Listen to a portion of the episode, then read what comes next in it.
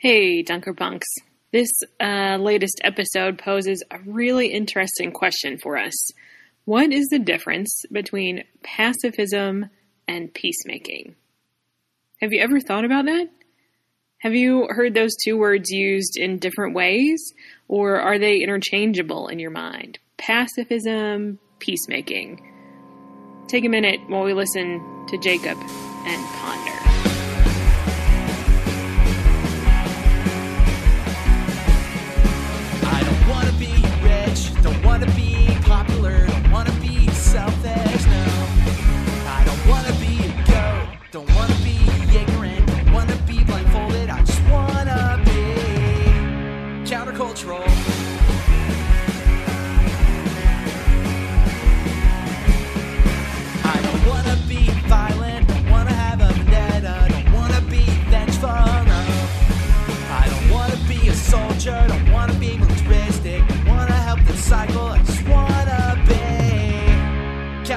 Pacifist.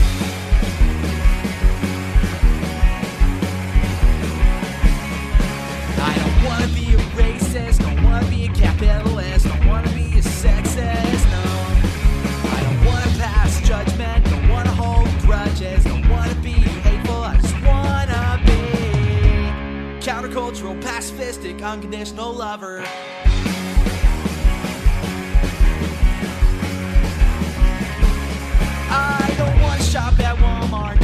Grow. Don't want to drink Coca-Cola. No. I don't want to burn petrol. Perfect fruit. Don't want to feel guilty. I just want to be countercultural, pacifistic, unconditionally loving organic gardener. I want to be authentic. I want to be radical. I want to be optimistic, honest, beautiful. I want to be humble. I want to be progressive. Want to be open, inspiration.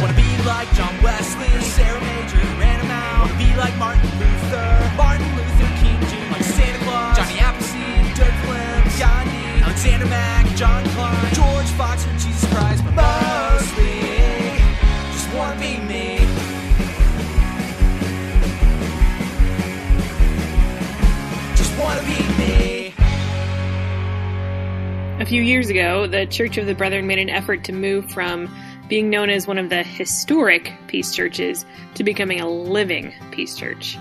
That move recognized that even though our beginnings were from a place of oppression, you know, right, that the first brethren were arrested and jailed and derided and became the targets of both state and cultural violence for their religious beliefs.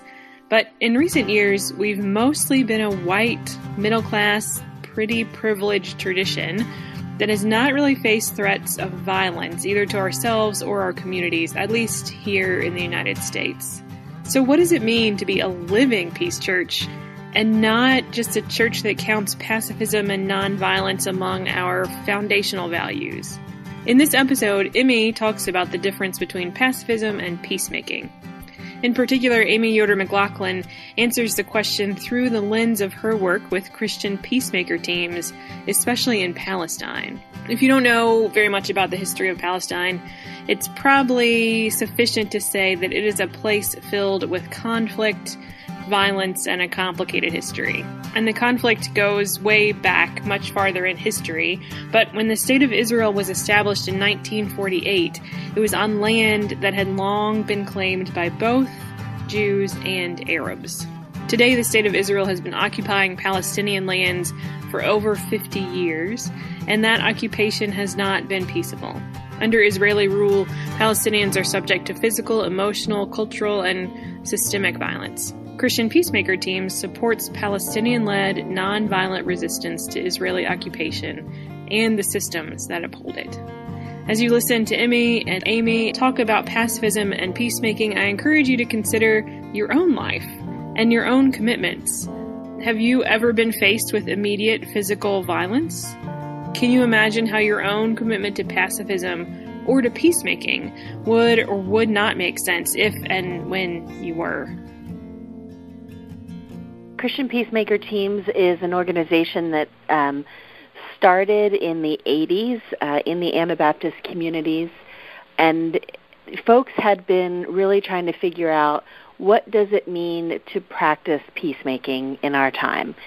And I know folks have been having conversations about that in the 80s. And then um, Ron Sider, who is uh, a Mennonite theologian, uh, spoke at the Mennonite World Conference in the early 80s, or I'm sorry, Mennonite World, yeah, Mennonite World Conference in the early 80s, and basically said our definition of pacifism is flawed. And if we really believe in peace, we need to be willing to put our bodies on the line uh, to be peacemakers. And that really struck a chord with um, with Mennonites and other Anabaptists in the 80s, and out of that came Christian peacemaker teams.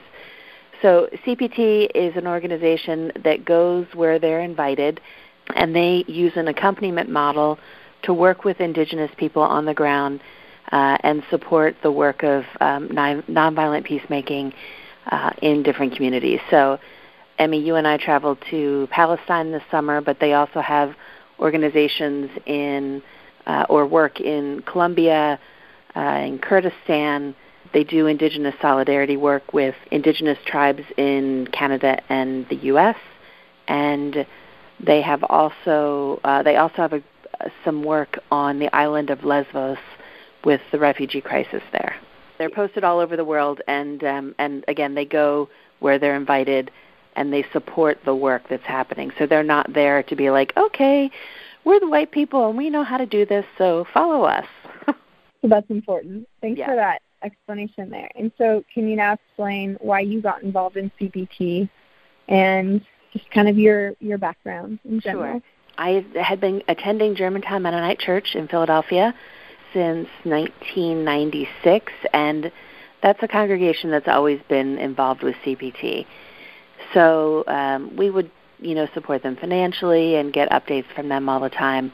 And I didn't really think too much about them until uh, they had a thing in 2011 or 2012 uh, where they they did a fundraising program with uh, Ted Swartz uh, from um, his theater company, and it was called Peace Pies and Prophets.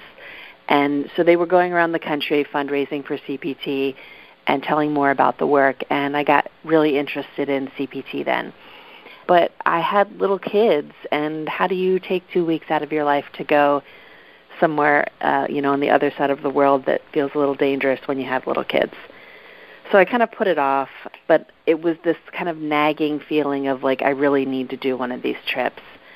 That same year, I met Omar Haramy, who uh, is the executive director of Sabeel, which is a Palestinian liberation theology organization in Jerusalem.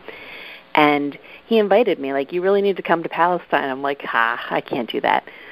But then it was still that nagging feeling of I need to go. So uh, in 2013, I brought some folks from Germantown Mennonite Church with me on a delegation, and uh, it was totally completely transformative. Uh, I was not ready for the trip. I was not ready for how intense it was, how much there was to know about um, Palestine and about the conflict. And it was a really hard trip. And I thought, okay, well, I did that. I'm never, ever doing that again. And in 2014, I just really felt like I need to go back. I need to bring more people back to understand this conflict and to understand what it means to be a peacemaker. So I called CPT and was like, hey, I've got this great idea. I'd like to lead a Christian and Jewish delegation to Palestine for CPT. Can I do that? And they were like, cool. So uh, I did that. The next year I led a delegation of Jews and Christians, and um, that was 2015, and I've been leading delegations ever since. Well, awesome. And so out of this, you said that you have been pastoring at a Mennonite church, which has a pacifist stance, so peace, historical peace church. Mm-hmm. And so, how has CPT shaped your view of pacifism? Uh, I'll just start in, by saying that I did not grow up in the Mennonite church. Uh, my dad did. Um, I kind of grew up in fundamentalist Christianity and rediscovered for myself the Mennonites in high school and thought, oh, well, this makes way more sense than whatever it is I grew up with. So I feel like I've chosen this tradition. I don't feel like I understood nonviolence uh, until CPT, though. Like, you know, it's one thing to say like I'm a pacifist, but that's never that's not been challenged for me in my life. So when I came out of the 2013 delegation, I came back pretty pissed at the Mennonite Church um, for this very naive view of pacifism. I don't call myself a pacifist anymore. I say instead something like, I believe in nonviolence. I believe in uh, finding nonviolent solutions. And that might be a little bit of a semantic issue, but I feel like pacifism implies this, I call it armchair pacifism, where you can kind of sit back and be like, well, we don't believe in doing that, and that's not right. Instead of getting into a situation and getting your hands dirty and really struggling with what it means to follow Jesus. And there there's kind of this insinuation with pacifism that, you know, we don't get involved in that.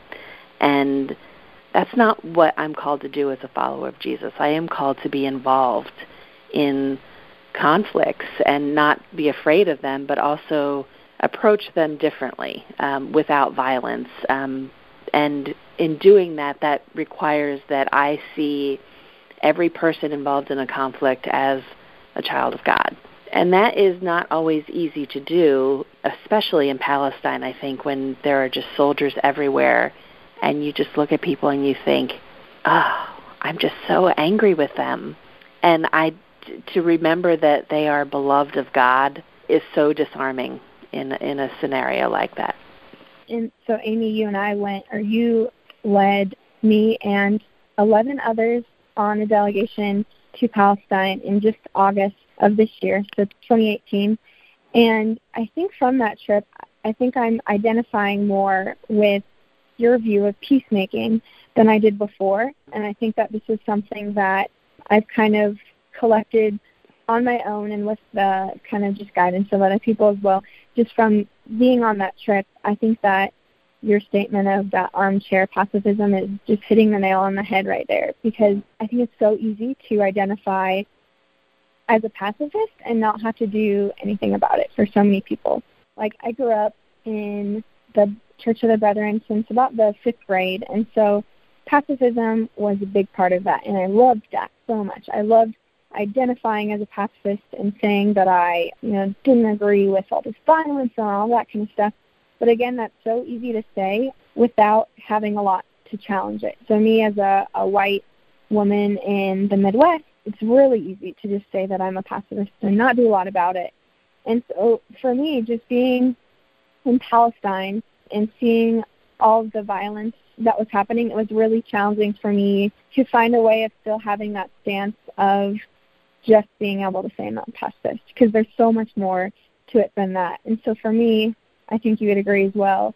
I think of peacemaking as more of an active kind of way of proving nonviolence and kind of not necessarily, I mean, in a way, mending conflict, but also just having that more of a holistic concept rather than pacifism being just kind of like, yeah, I won't add to that kind of thinking. Do you kind of agree with that or? Yeah, I I agree, Emmy, and and I think that the thing that makes peacemaking, I mean, pacifism feels simplistic. Peacemaking feels really complicated, and appropriately so. You know, like we can't go in as peacemakers and act like we have all the solutions. I mean, because that that perpetuates the violence of the colonizing missionaries of generations past. Like peacemaking involves a lot of humility and seeing what people on the ground are doing and supporting the the work in that way. And particularly in Palestine, I think the work was about us just showing up and sometimes just showing up and keeping our mouths shut. so I'm thinking of the time in Jerusalem. I think it was the first or second day of our delegation when we witnessed a young woman being um, harassed by soldiers, and the powerful witness was that the Palestinian men were surrounding her and supporting her, and all we had to do was stand there and bear witness. And that was that was a disarming moment for the soldiers because it wasn't just that Palestinians were watching and recording, it was that American citizens were watching and recording and bearing witness. And I mean that's part of our peacemaking too is just showing up and being a presence and uh, using our passport privilege to, to disarm conflict. That was such a beautiful experience for me. But to know that there were so many people that continued to stay and support this young woman being harassed by soldiers with guns was incredible to me. Because I I thought about the violence and what they were putting on the line by staying there mm-hmm. and just bearing witness. And that was amazing to me that they chose to stay anyway. And I thought that was another cool just way of peacemaking is just kind of standing there so as you're saying just bearing witness mm-hmm. and so there's so many alternatives to um, just kind of responding in a violent way and I think that we kind of just need to continue to rethink that. And I think you know, CPT does such a great job of that. I agree. I agree. And I mean, some of the other things that we had a chance to do on that trip that are examples of, of peacemaking are, you know, bearing witness to the clashes, meeting with Palestinians and hearing their stories of escorting. Well, we didn't get to escort kids on our trip, but some of what CPT does is escort kids back and forth to school, continue to walk through communities where um, Israeli settlers don't want us to see, and um, you know the, our continued presence is building peace, and that's important for me to do every year.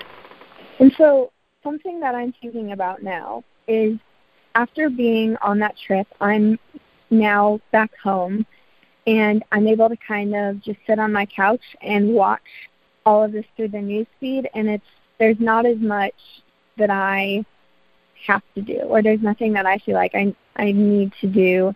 As far as it's so easy for me to now sit back in it, mm-hmm. and so my question is is how do we continue to be active peacemakers wherever we are? Well, that's such an easy question, Emmy. no. um, I find that it is, yeah, you're right. I, I mean, particularly I, so right after the trip, I moved from the city into the suburbs. So I find it to be very easy to kind of be buffered by the suburbs and the fences and the space uh, and not feel like I have to do anything. So I feel like that is a constant space of checking myself. Um, and so, you know, the peacemaking, it's a practice. So it's something that you just keep trying to work on every day. Um, but in terms of, of the work in Palestine, I'm trying to keep telling the story, and I'm I'm trying to uh, support my friends and people that I care about in Palestine. Uh, you know, today there were uh, homes in Susia that were demolished, and last week um, Al Fakit was um, demolished for the 134th time, and you know, just knowing those things and continuing to keep those things in front of me and keep them close to me is a, is an important act of peace that I don't forget that in my own comfort um, there are other people that are experiencing discomfort. So how do I keep supporting that work there? But I it is tricky in the suburbs I'm finding because it's very easy to just be lulled into comfort to just uh Netflix the night away or, you know, not be plugged into ways that we can continue to um, be voices of peace. It, it's a constant challenge, which is part of why I keep going back to work with CPT. Yeah. And and peacemaking is, is so many different things. Peacemaking can be advocacy and peacemaking can be actively working on something, but it's so many different things and I think that whoever believes and has value in peacemaking can find a way to do it in their own wherever they're at and peacemaking can can find them where they're at. Yeah. Do you think so here's another here's a more pressing question. Um, let's move this into more of a theological discussion um, about the bible and where we see peacemaking happening and where we see peacemaking not happening within the bible and i think that for a lot of Mennonites and Brethren, they kind of take on the New Testament um, and take on just the role of Jesus being a peacemaker. But so often we see in the Old Testament God being almost inherently just violent in so many different situations, like in Deuteronomy, when God kind of calls to destroy you know, everyone in the conquest of Canaan, and just so many examples of God being violent. I mean, what's your view on that? What do you, what do we take away from from situations like this and kind of act in the way that Jesus acted? Um, so I'm going to give you a biblical interpretation that I have some some difficulties with, in that it is somewhat supersessionist, um, and it's certainly not how I intend it. But I'm just to I'm just to preface it with with that disclaimer. When I read the Hebrew Scriptures, I understand those texts as people writing the Bible, writing these stories down, and trying to understand where God is in all of it. So there's some interpretation of the role of God in these stories. And I don't think, I mean, I think that they are, they come out of uh, an imperfect human understanding of who God is. And I think that, you know, Jesus' incarnation coming into a messy world and showing us what it meant for God to understand humanity better gave us Jesus. And I think Jesus, for me, is a clarifying lens. So I, I think that the Hebrew scriptures are people trying to understand God and not quite getting it right. Um, my Jewish friends are going to disagree with me on that one. So um, apologies to my Jewish friends on that, and I'm I'm sure I have lots to learn on that one.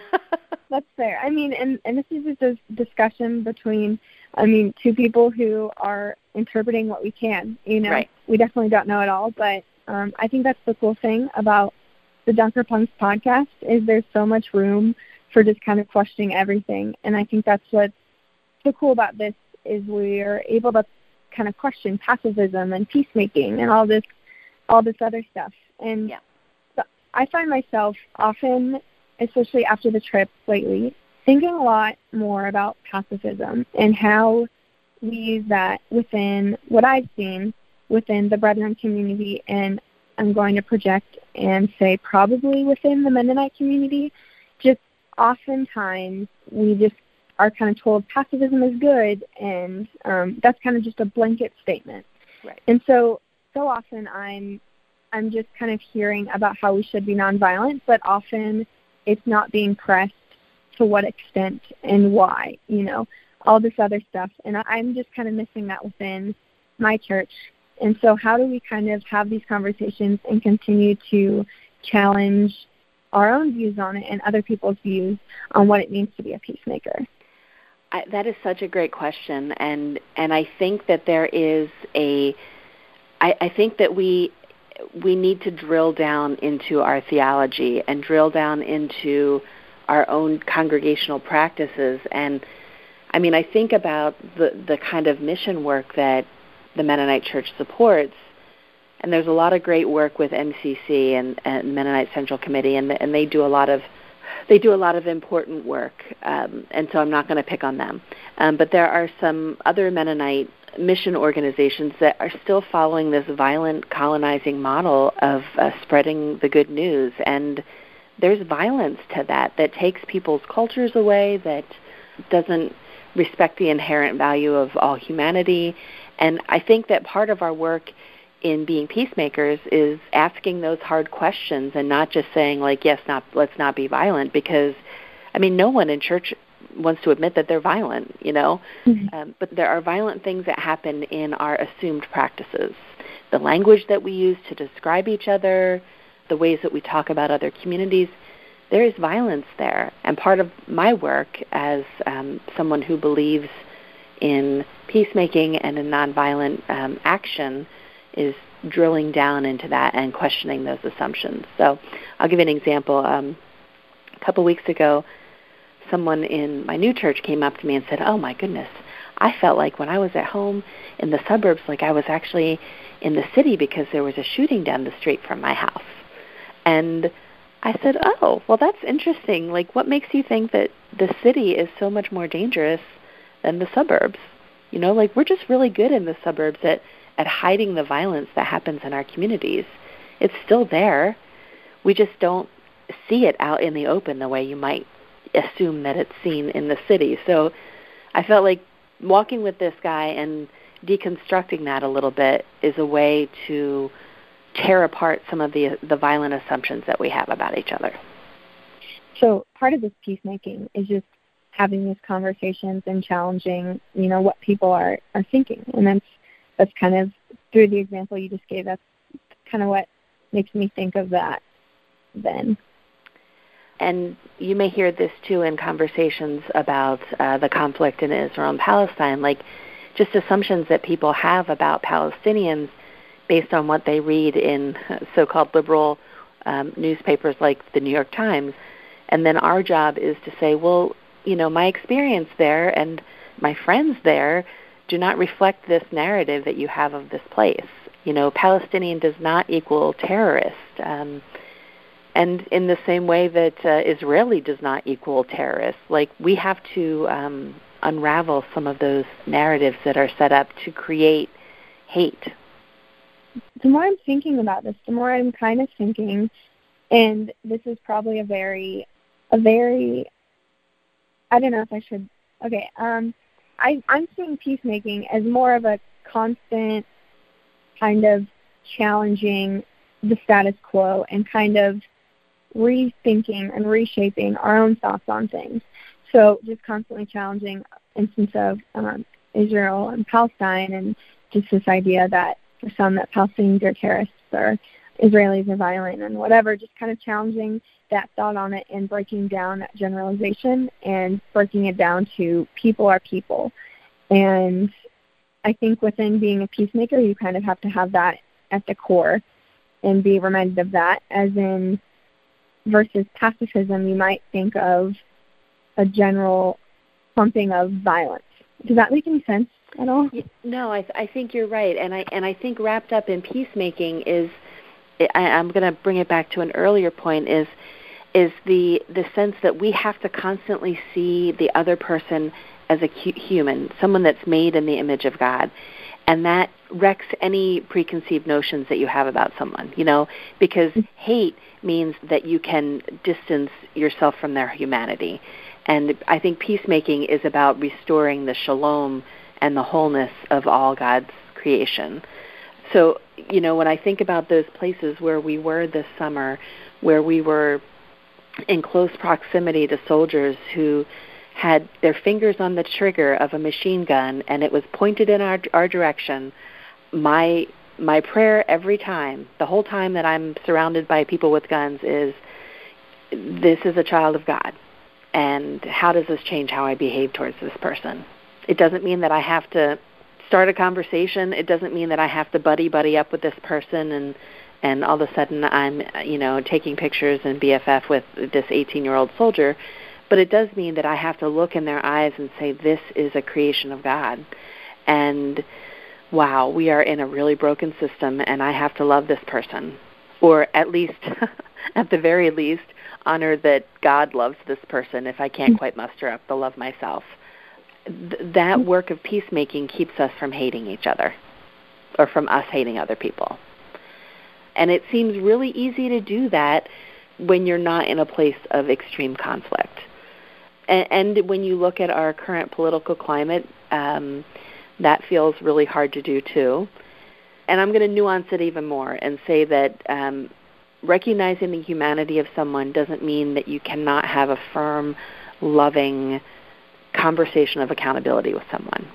You know, like uh, for me, as someone who is is very progressive in my interpretation of Scripture, if I encounter someone that does not share my worldview, that doesn't mean that I'm like, well, I have to love them. It also means I have to say hard things um, because love is you know, love is patient and kind, but it's also like, you know, intense and has strong feelings and fights for what it believes in. So peacemaking is is not, you know, a wilting flower kind of thing. Peacemaking is constant too. Um, yeah. Like you just said, we need to love everyone, no matter if our views are differing or if that person is holding a gun with their finger close to the trigger and just kind of showing peacemaking um, just throughout through love. Mm-hmm. And so something that I would love to challenge is oftentimes when we, I keep jumping back to pacifism because I think that still floats around within conversations, especially within conversations of peacemaking, specifically within the Church of the Brethren and probably the Mennonite community, the Quaker community. And so when we're talking about pacifism and we're talking about we're talking about pacifism here um, in the United States, I often hear people say that if they were to have an intruder come into their home and point a gun at them, that they would probably just let them shoot them because they are not going to pick up arms in response. And I think that that's such a challenging thing to say because you're not really sure what you would actually do in a situation like that, right? Like most of us have been lucky enough to not have the experience of intruder entering our home pointing a gun at us. And so I think it's so easy for us to say, you know, I wouldn't respond with violence. But I think that that also just shapes and fosters the idea that peacemaking is this continuous action of love. Mm-hmm. And I think it leaves the door open a little bit more to the fact that everyone is human. I don't know how I would respond in that situation, but I would hope I could respond with love, knowing that they are human and that I don't know what they've been through. Yeah. I always get a little cranky about that um about that analogy of like what if somebody comes in your home thing because I mean that doesn't often happen.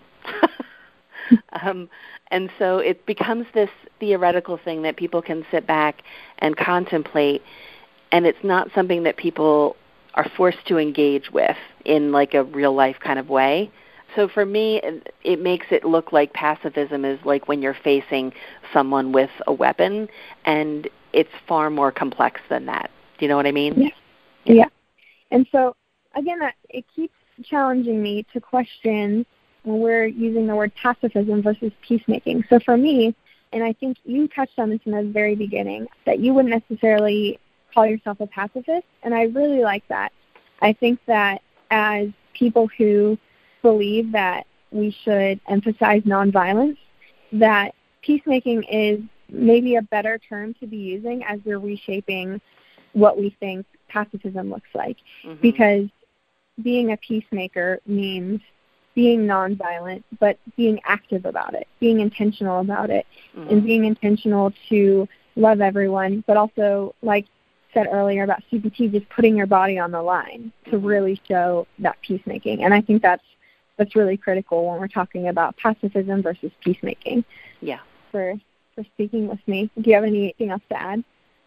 Um, well, let me just add that I'm leading a delegation in 2019, uh, a Jewish Christian delegation with a rabbi friend, and uh, I would love uh, for any of the listeners that are interested to uh, join me on a delegation. So uh, check out cpt.org if you're interested in going to Israel Palestine with me next summer.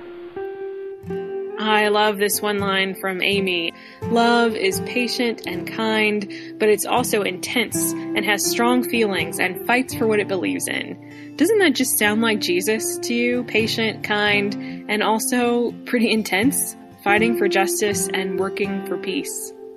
In 1991, the Church of the Brethren adopted a statement that they called Peacemaking, the Call of God's People, which is worth reading in full if you want to Google it. But here's one line that struck me when I looked up this paper. We believe that living in Christ Jesus, who is our peace, means more than advocating for peace. It means embodying God's peace, living God's real presence in and for all peoples and all creation. Peacemakers are Christ's living and resurrected body at work in the world today. Peacemakers are Christ's living and real presence in and for all peoples and all creation. So, what do you think, Dunker Punks? How do you identify? Are you a pacifist? Are you a peacemaker? Are you both or neither? How do you think about conflict? How do you behave in conflict? My prayer is that each of us, each one of us, would find the faith and the courage to live as peacemakers, Christ's living and resurrected body at work in the world today. The Dunker Punks podcast is a collaboration of over, over 20 young adults from across the country and listeners like you everywhere in between. Arlington Church of the Brethren founded and sponsors this project that reaches beyond congregations and traditional church structures, features the emerging church, and welcomes everyone into this new community in Christ. For this episode, the team included Emerson Goering, Kevin Schatz, Suzanne Lay, and me, Dana Cassell. Till next time, Dunker Punks, practice that peacemaking.